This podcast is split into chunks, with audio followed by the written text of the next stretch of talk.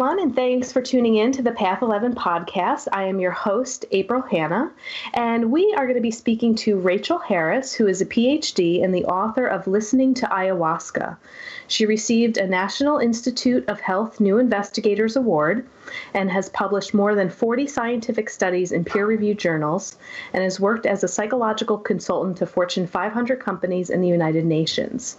So, the copy of the book that we received from her, Listening to Ayahuasca New Hope for Depression, Addiction, PTSD, and Anxiety, explores how ayahuasca is being used in a Western psychospiritual context. The book is based on Dr. Rachel Harris's original research, which stands as the largest study to date of the ayahuasca underground in North America. Dr. Harris includes stories from her own journeys with ayahuasca and how she integrated those experiences into her daily life. So I would like to welcome Dr. Harris. Thank you so much, April. I'm glad to be here. Yes, thank you. And I'm so glad that we stumbled upon your work. Uh, for our listeners who like to listen to our episodes in a consecutive order here, it was episode 90 where we interviewed Dr. Christine Breese, and she is the founder of the Gaia Sagrada Retreat Center, where they do ayahuasca ceremonies. And after I finished that podcast, I was left with the question with, well, well, what happened to these people? You know, she kind of touched upon the experiences that they had there, but I was always very curious to see how did they go on living their lives? Did they integrate that experience? Did it really change them or bring them a spiritual awakening? And this is kind of like the meat and potatoes of this research study and this book that you have just put out to the world. That's exactly right. And I ask those questions because, in addition to a research background, I've um, my career was 35 years in private psychotherapy practice. So these are the these are the psychotherapist questions after an intense awakening experience with with in a ceremony with ayahuasca. What happens afterwards? How does the person's life change? How do they change? And those were the research questions I asked. Yes, and your research was really extensive too, and I know that we're going to kind of get into that. And I do want eventually for us to talk about some of the obstacles that you ran into just with the control groups and, you know, some things that you couldn't control for in regards to doing the study, because I know some of our um, scientist people out there are going to say, well, what about, what did she do with this and what did she do with that? So I'm, I'm looking forward to get to getting to that and yes. more in the middle of the podcast. But okay. But first, let's uh, dive into and talk about really your first experience with ayahuasca and how this kind of led you into wanting to do this research. Yes, well, I I sort of fell into my first experience. I, I didn't know what I was getting into, and and this should uh, maybe I should stop talking about this because this is not my recommendation. But the truth of the matter is, I um, it was uh, in the middle of winter in New Jersey where I was living, and I wanted a beach vacation. So I signed up for a retreat center in Costa Rica on the beach. And a few days before I left, uh, someone organizing the, the the week at the retreat center called me and said, "Do you want to participate in the ceremonies?" And I brilliantly said, "What ceremonies?" And I had no idea. And but once I realized what I what I had fallen into, I was all ready. And um, I was lucky enough that this was a legitimate situation with Ecuadorian indigenous shaman, and we were all very well taken care of there. And I had um, a, a very intense first experience that sort of bonded me to this medicine from the very beginning. And the very next morning, like anyone with a research psychotherapy background, I woke up with questions. How did this happen? How does this work? What does this mean? And you, you can't ask these Western research psychotherapy questions to Ecuadorian shaman. They cannot be just they you know they don't care for one thing. That's not that's not their cosmological view. And so, um, but I was uh, I I was uh, I was really changed by that experience, and I can just dip into that experience kind of briefly. And it was a, I got to re experience my father's death. My father had died under hospice care in my home uh, six or seven years before this ceremony. And at the time he was dying, I had an out of body experience where my understanding finally, it took me a year to figure what, what this was, is I was sort of traveling partway with him. And, um, and it terrified me, frankly. And so I stopped it. I zoomed right back into my body. And that was sort of the end of that. And I didn't, I didn't know, this was really difficult to integrate. I didn't know what to do with it. And so, in a way, the ceremony integrated that previous process for me, and I was able to enter into it again and continue on that journey that I had basically aborted. I had been too terrified to continue. And so that was uh, my experience in that first ceremony is that I continued up into the cosmos and had this um, basically a mystical experience up in the up in the starry heavens. And um, and there was the emotional experience of reliving my father's dying and resolving you know the last conversation and hearing his voice again it was it was a complete in vivo reliving of it and so i was extremely grateful the next morning and this was one of these therapeutic experiences where I didn't really need to talk to a therapist. The experience in ceremony was itself therapeutic. That's not always true. Many people have experiences in ceremony where they do need therapy, and we'll talk more about that. But this was one that the ceremony integrated a previous experience, a previous experience. So it's interesting these different ways of sorting things. Yes. And then I'd like you to next go into the story about you meeting grandmother ayahuasca and the messages that she kind of gave you and pushed you in regards to actually doing this research study. Yeah. Well, after a couple of ceremonies, I literally heard a voice. And uh, the voice was very simple. And the voice said, Do the research. Now, I don't generally hear voices. I haven't heard anyone else's, you know, external voice like that.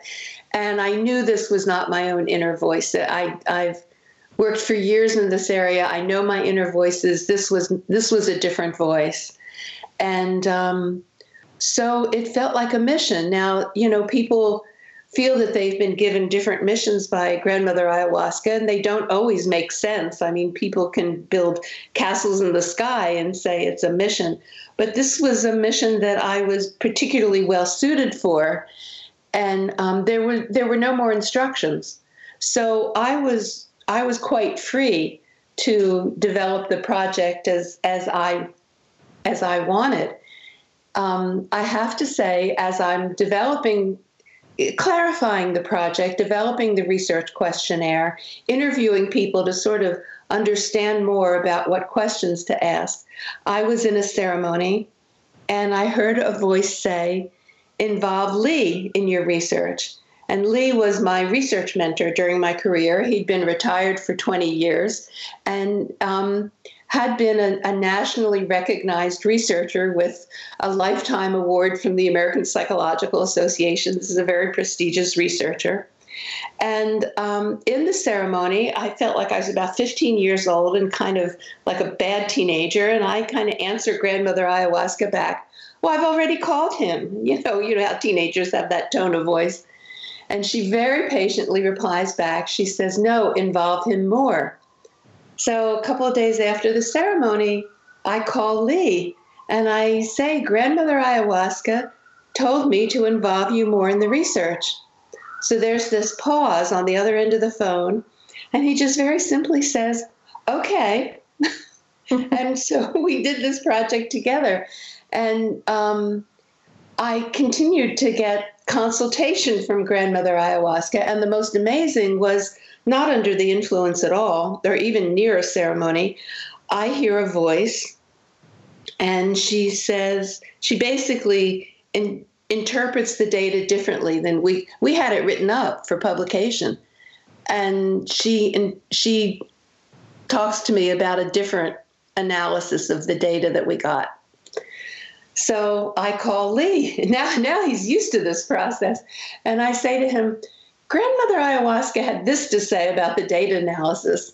And he says, okay, well, let's think about that. And it, it just, her consultation at that point just shifted the way that we looked at the statistical findings that we had. It didn't, you know, you can't interpret things wildly different, wildly differently, but it just sort of shifted the clinical interpretation of the findings.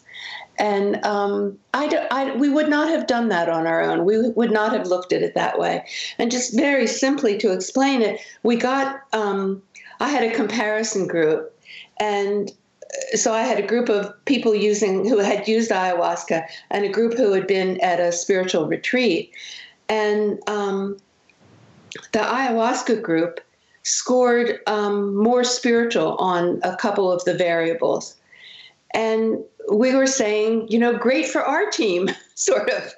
you know, they're more spiritual.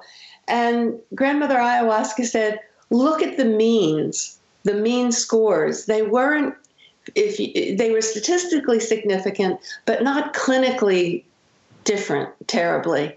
So uh, maybe somebody was um, had a, an experience of unity that was a 4.0 on a five point scale, and some and the mean for the um, retreat group was 3.3 that's not a you know both of them had an experience of unity.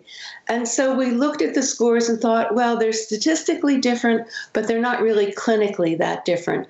Both groups are clearly having a spiritual response to their experiences and so that's how we summarize the data analysis and i, I think we, we wouldn't have done that without my hearing her voice again yeah, so can you uh, describe to our listeners how you collected these people um, to be in the study? I remember in reading your book, you were like you would take any phone call and um, you know anyone that was contacting you that wanted Anybody to talk about it. Yes, I just always say yes.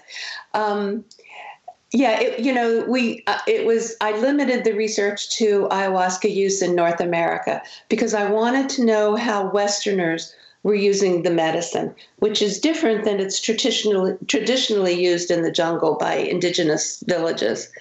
And the Westerners are using it for uh, psychospiritual purposes, and it is like a rocket boost in that process of unfolding that is a psycho spiritual path where people are doing psychological work and spiritual work the ceremonies are often just a huge boost along that path. And so I wanted to hear from Westerners. Um, and and so it was, uh, I was really researching underground activity. Ayahuasca is illegal in North America it, it, outside of a couple of syncretic um, Brazilian churches that are have the right to use it as a sacrament, not a medicine. And um, but I was interviewing people who were in the ayahuasca underground, and and what I found was, and I had a 16 page uh, questionnaire w- with mostly essay questions, so you would think that would be very hard to get people to do. It took them hours to complete this questionnaire. And then they would write me personal letters after they completed the questionnaire. They were so happy to talk to someone about their experience and what had been happening to, happening to them since that they were really thrilled to have an organized way in this questionnaire to describe their changes.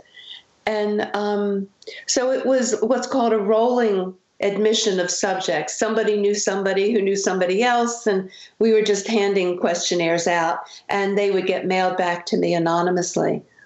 What was really interesting is I didn't even think I could get a comparison group. This is this is the very beginning kind of survey research, which will answer all the scientists who say, "Where's your control group?" We are so far away from that level of research with this phenomenon of ayahuasca, we can't control, you know, I had no idea what people were drinking. And there's no way to control that yet in terms of potency or dose. So there are huge complications that, that are beyond our control to begin to even look at what's happening. So this is the very first level of of tell me about your experience. So I never even thought I'd get even a comparison group.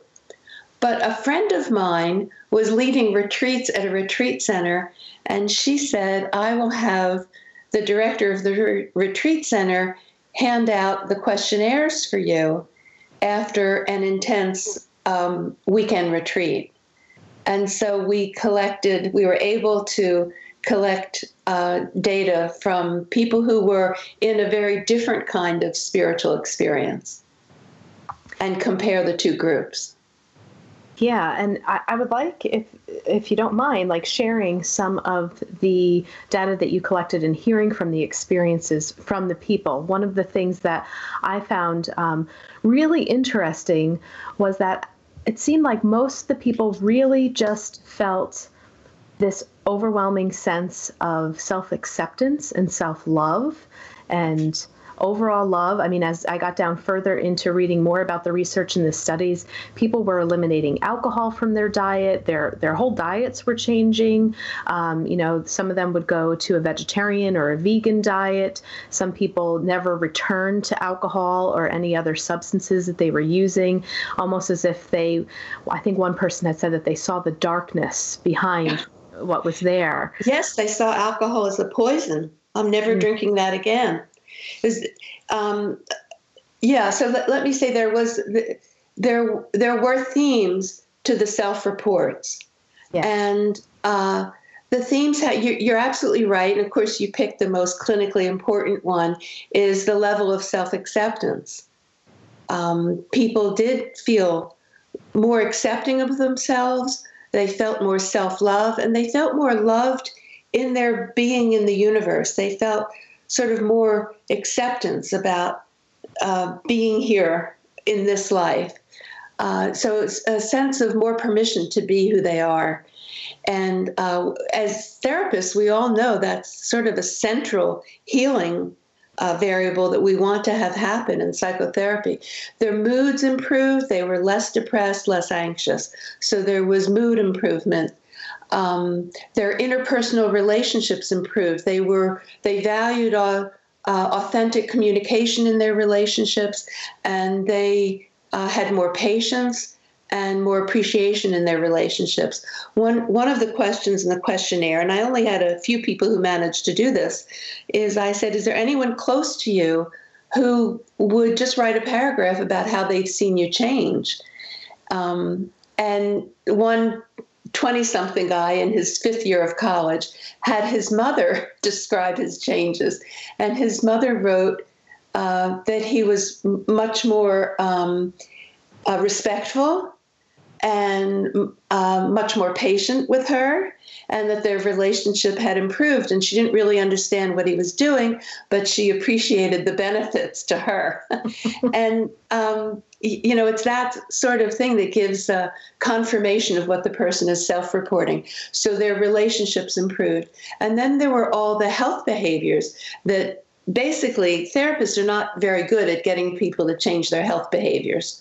And, um, and somehow spontaneously, uh, people, as you say, would stop drinking, would uh, start eating healthy, you know, fresh fresh foods and vegetables I mean, they just spontaneously began to improve their health and to exercise. So there were, I mean, a couple of people reported losing 40 pounds, which is really significant. I've been waiting for that for myself, but it hasn't happened yet. But um, and that leads me to the, the another way I look at how people change is some people change immediately. They never they never drink alcohol again. Uh, they stop eating junk food. They they just um, you know, immediately a depression of a lifetime is lifted. It's like a cloud disappears. So I, I, I called those miracle cures. I didn't know how else to describe them. We don't have any way of explaining them. I have, you know, as a good clinician, I have followed people up for like I, some people I've known for six or seven years, and I I talk to them a couple of times a year, and and they have not had any alcohol. I mean, they are not in trouble with alcohol. So we don't know how to, ex- and, and after one ceremony, we don't know how to explain this. So those were the miracle cures. And then other people, there's been a gradual healing.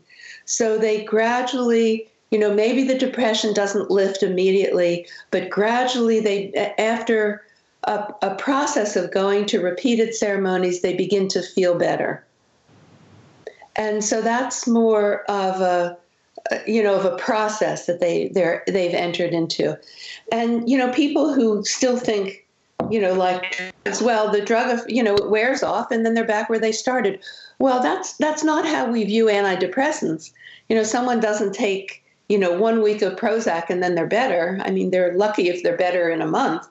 You know, there are many people who don't respond to antidepressants, the medical antidepressants. So, um, what we have found is that uh, people t- uh, go to ceremonies repeatedly, so they keep they um, they get a, a little bit of an antidepressant effect with every ceremony, and it kind of builds in them, and there's a shift. So that's sort of more of a process. And meanwhile, they're working on the psychological issues that come up during during the ceremonies. So there's a process of healing that happens. It's not a miracle cure, but it's a process. Yeah, and this might be a good segue into talking about how ayahuasca can increase, if I read it correctly, some of the serotonin uh, in the brain. And I know that uh, you also talk a lot about the DMT. Um, that's also a part of the ayahuasca ceremony. So that's, that's the main active ingredient in ayahuasca, but they're finding that there there are other chemicals that are active also, and this level research is just beginning. But all the psychedelics increase serotonin.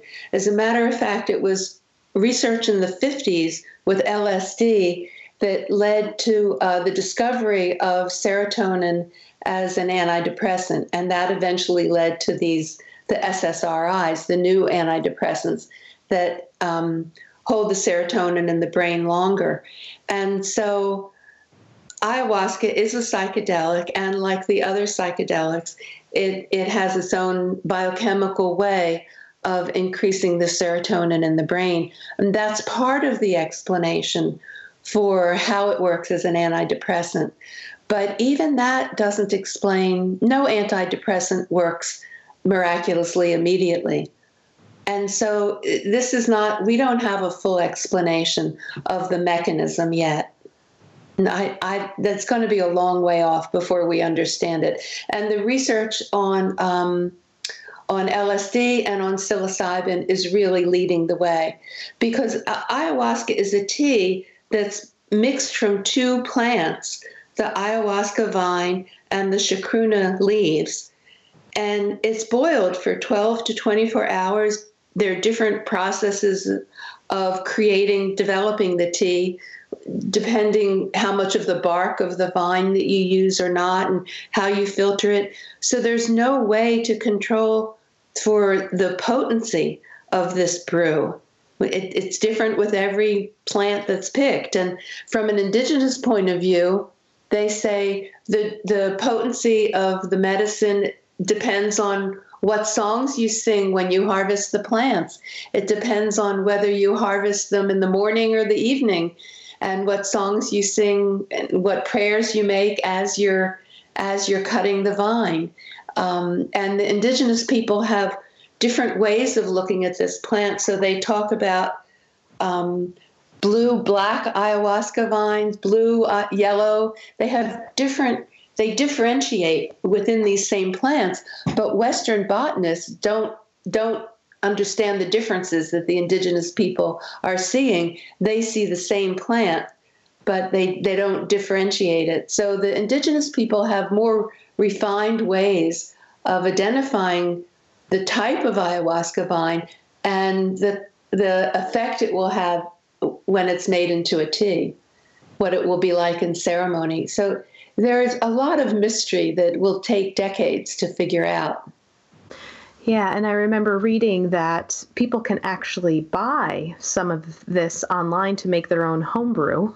Um, well, which... you know, the plants themselves are legal. They are just plants, so they are legal. Once they're mixed together and the DMT is available in that brew, then it is illegal in, in North America. Okay. And so, one yeah. yeah, one of the stories that you had where it was kind of a group they were facilitating their own type of ceremony and nothing was happening and it wasn't until they actually started to play uh, the music of an ayahuasca ceremony or having um, it was something of, of that nature. And one person went off to the bathroom, and everybody had like entered into their experience. And the person that was coming back from the bathroom, like it took a while before that person was able to get into it because he had left while um, they were putting on the music to try to initiate something to happen. Right. You know, the one I think one of my best sentences, and I, I it was uh, it almost came as a sentence that was almost channeled. I I don't even understand it fully myself, but um, the the the the chants that are sung during a ceremony are called Icaros, I C A R O S, and so the the perspective is that the Icaros are the me- are, uh, the songs are the medicine, not just the medicine is the medicine, the songs have the same healing power. And there are um, artistic designs of mazes and grids. You might have, well, for instance, similar to the cover of the book. The, the power is also in the visual designs. And so the medicine can come through um, different modalities at, with someone who's very experienced. And so when the person left the room and didn't hear the Icaros, the, the, med- the tea that they had drunk sort of didn't get triggered. And so um, they kind of missed the takeoff, so to speak. Everybody else was gone. Once uh, this, this is a story I heard, and then once they settled back in and they were listening to this recording, then they also joined into the ceremony, and their their state altered but the um, we don't have any way in our culture in our Western worldview to understand how can how can power the power of the medicine be transmitted through through a visual design or a song that we hear yeah, after I read that in the book, I went right on to YouTube and I did a. And you search. listened. I listened. I was like, oh, what is this? Let me see.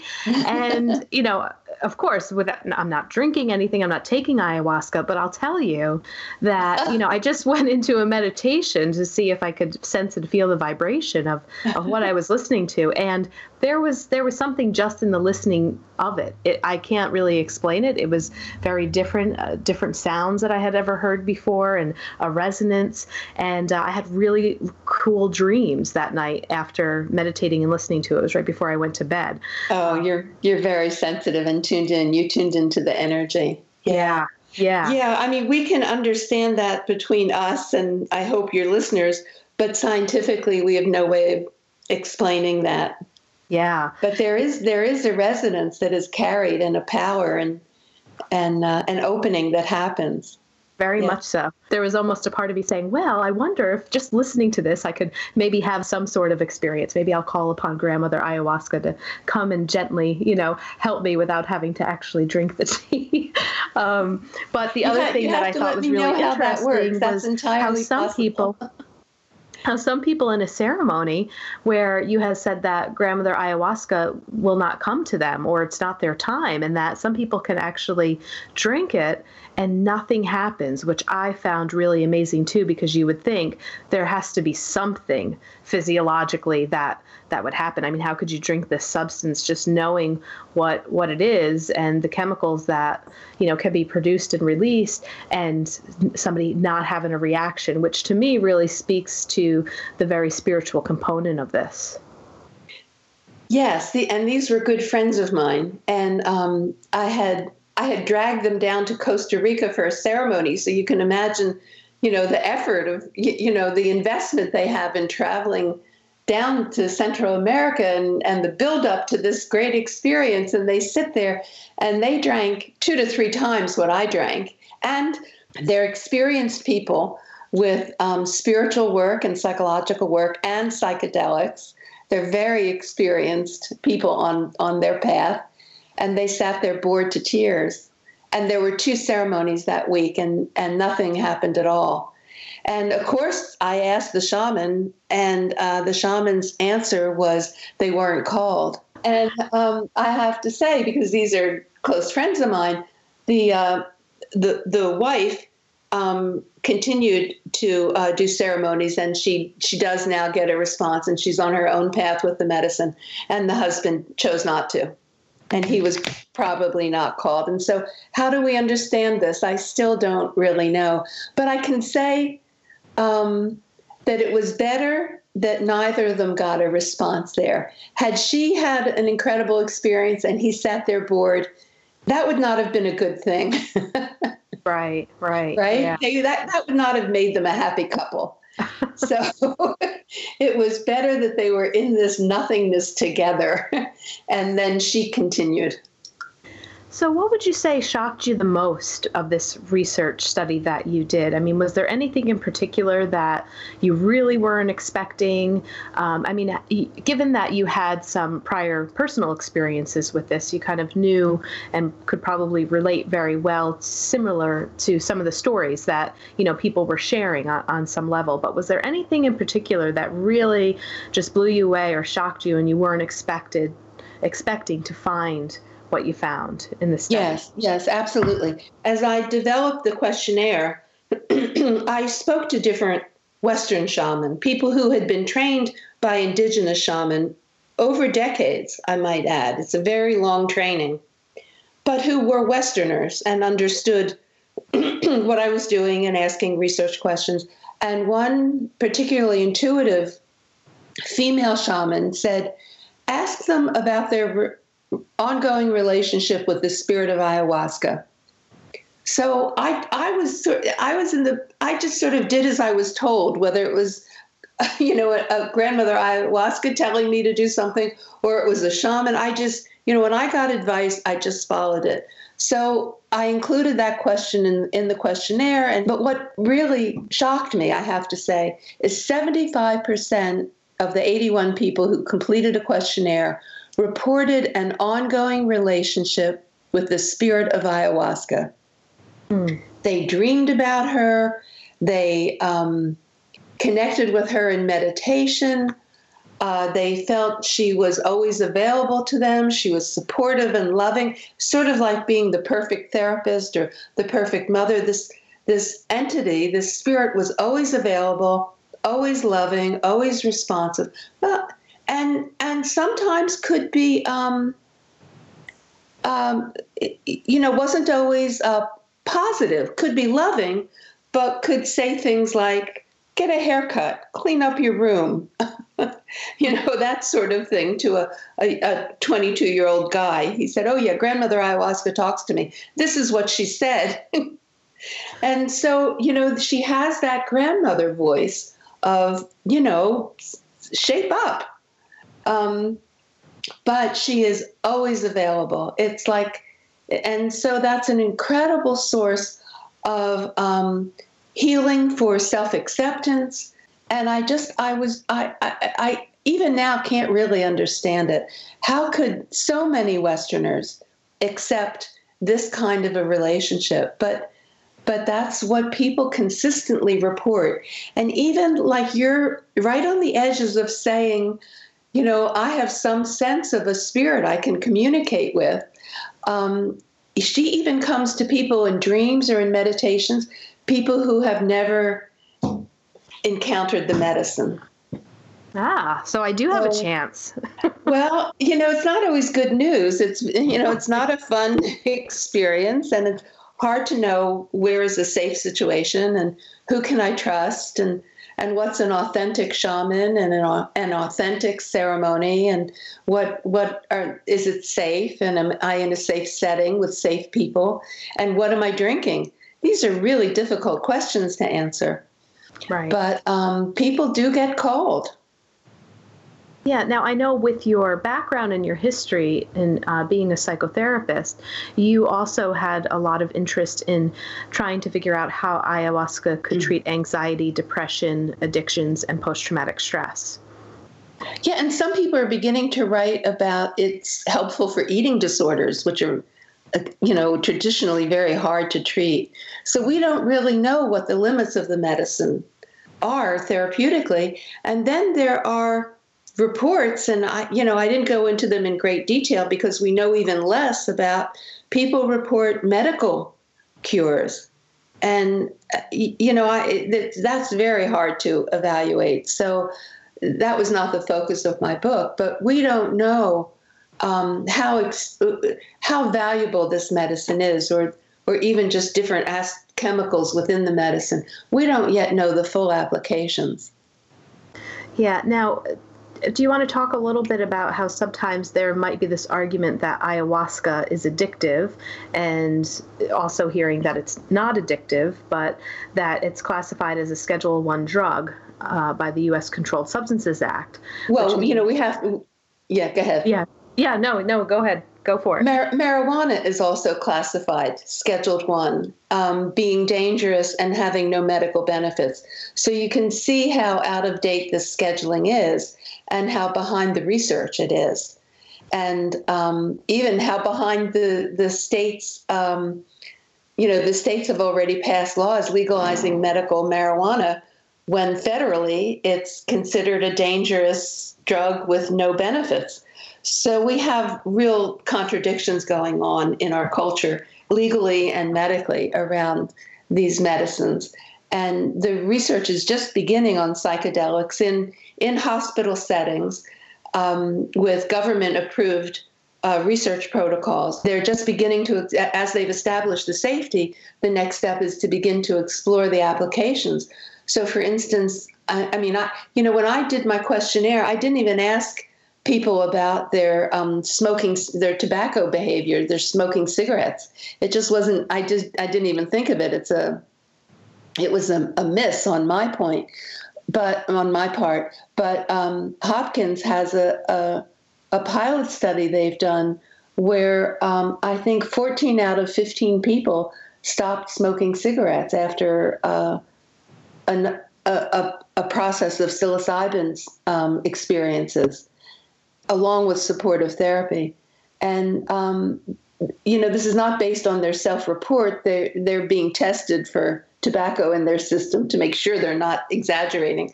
Um, and so, uh, what uh, you know, tobacco what tobacco costs us in national health care is so much more than a couple of sessions of psilocybin.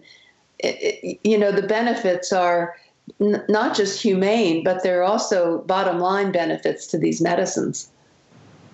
But ayahuasca will be the last of the uh, of the psychedelics to be researched because it's so difficult to control. Right.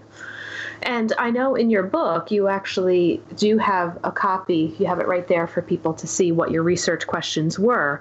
And I'm wondering, as you do more interviews and people hear more about your research study, that more people might come out of the woodwork and want to give you their experience. Are you going to be collecting data um, as long as you possibly can? Or, uh, you know, if people are reading it and saying, well, maybe I'll submit my experience to her and I'll answer all of these questions. Do you continue to have, are you going to continue this research? Research? No, I'm not. I'm not doing ongoing uh, data collection. But there, there, I have a website, uh, listening to ayahuasca.com, and on the website, I'm going to take um, one question a week from someone describing their experience either during a ceremony or after, whatever the impact is, and I'll I'll respond to that question.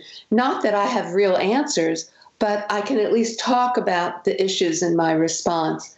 So the first question was about um, uh, having intense anxiety uh, during the ceremony and, and toward the end of it and afterwards, and, and how can I handle that? And one of the things that I, I, I want to really say that we need to do as an, as an ayahuasca community and really as a whole country is uh, we have to take a look at how we take care of each other. And um, in all the psychedelic research that's done, they have uh, a male and a female therapist sitting with the person, and they stay with the person throughout the whole experience and afterwards for as long as that person needs. And this is also what they do at rock festivals when there's a harm reduction tent, someplace you can go if you're having a, a bad experience. Somebody stays with you until you're all the way through it. And we have to begin to find ways to do that um, after an ayahuasca ceremony. That if somebody is still feeling uncomfortable in some way or anxious, that they have someone who is with them to help take care of them. So the example I use is um, one person told me the story of he had carpooled to a ceremony. Afterwards, they did the share. The next morning, they did the sharing circle. People talked. People had a little breakfast, packed up, and left. And that probably took three hours or so. So maybe he got home by lunchtime or one or two in the afternoon. He was still highly anxious. He wasn't tripping. He wasn't still um, under the influence that way, but he was basically moving into a, a, a panic attack. And his friends he had carpooled, his so called friends, or maybe they were just uh, acquaintances, dropped him off at his apartment. He went in, he dropped his bags, and he he um, got a taxi to the emergency room. He was he knew he was going into a full blown panic attack, and he needed something to stop it before it got much worse. He should never have been left alone. And we have to learn how to stay with each other until um, everyone is in a, a comfortable uh, state of consciousness. And this is about how we take care of each other. In, in the in the old LSD research that was done um, in the 50s and 60s in Maryland, if if uh, they were working with within a mental hospital with um, inpatients, and they they after an LSD session, that person um, had a buddy, a staff person, stayed with them for the next 24 hours. That's how careful they were with what happens afterwards. Mm. So we, we have to do better just in the care we give each other. But the, but um, I'm not back to your question. I'm not really collecting data, but I will respond to one question a week. And and I have for years because because the results the, the way people described their benefits they were so overwhelmingly positive. I began to actively look for bad trips. and so you know well you know this is part of you know there's always the dark side right right and so um, uh, if anyone wants to write to me through my website about a bad trip i'd be happy to hear that you know tell me the bad news um, and I did collect, I did interview a good number of people who had what sort of started out to be a bad trip. But the way they would end their story was looking back on it now, it was really helpful, and I'm glad I went through it. Well, that changes everything, doesn't it? I don't know if I would call that a bad trip. right, exactly. So, so I'd be happy to hear those stories and and then just to you know be realistic, there are reports every once in a while that come from um, out of uh, ceremonies in South America every once in a while in the underground um, of somebody having a, a medical emergency and dying. That's rare, but it has happened. We don't. There's nobody who's been able to say medically this is a direct result of the medicine. That's not the case. It might be some other intervening variable, and we don't know for sure. But certainly, some people can have a psychotic reaction if they have a history. They can have a, a psychotic reaction to any of the psychedelics. Uh, the psychedelics are part of what's healing about them is they are destabilizing. They change our um, habitual ways of seeing and thinking and feeling. And so for some people, that's too destabilizing. For others, it's a relief and they feel they're unburdened and can be more creative and see things differently and and be different in the world.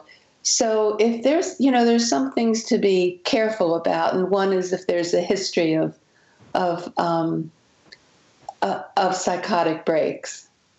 Okay. I would I would personally not take that risk. It's too big a risk. Mm-hmm.